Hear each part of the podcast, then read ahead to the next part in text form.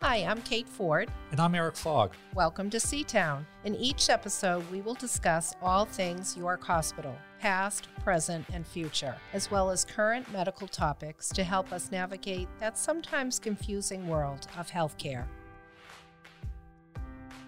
So, we're excited to build a community where we can engage together. We welcome messages and feedback so that we can make this a podcast that is fun and informative for you, our listeners. So I'd like to take a moment and introduce you to my co host, Eric Fogg, who, like me, is an avid podcast listener. Eric was in my office one day and we were talking about podcasts and how much we enjoyed listening to them, what our favorites were. And we had this great idea of um, creating a York Hospital podcast where we could um, talk about things that were going on at the hospital with patients, families, and the community to actually complement what was already taking place, um, going out in print with our York Hospital newsletter, um, on social media with Facebook, and um, on the web at yorkhospital.com. So, without further ado, I'd like to introduce you to Eric Fogg. Eric has worked at the hospital for 12 years. He is the director of walk in services, and we have six locations. He is the administrative lead for wound care, and he's a member of the York Hospital Board of Directors.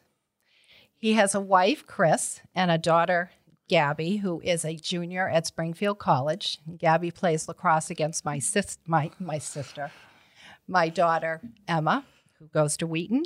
And a fun fact is uh, Eric is the eighth grade girls bas- basketball coach and is the announcer at the Kennebunk High School uh, basketball games.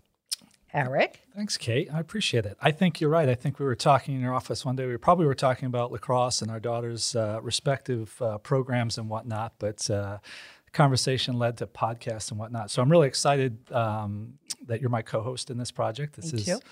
really exciting. Um, Kate has worked at York Hospital for almost three years now, and Kate oversees the volunteer program. And how many volunteers do you have in the? We have about 250 volunteers wow, right now. That's amazing.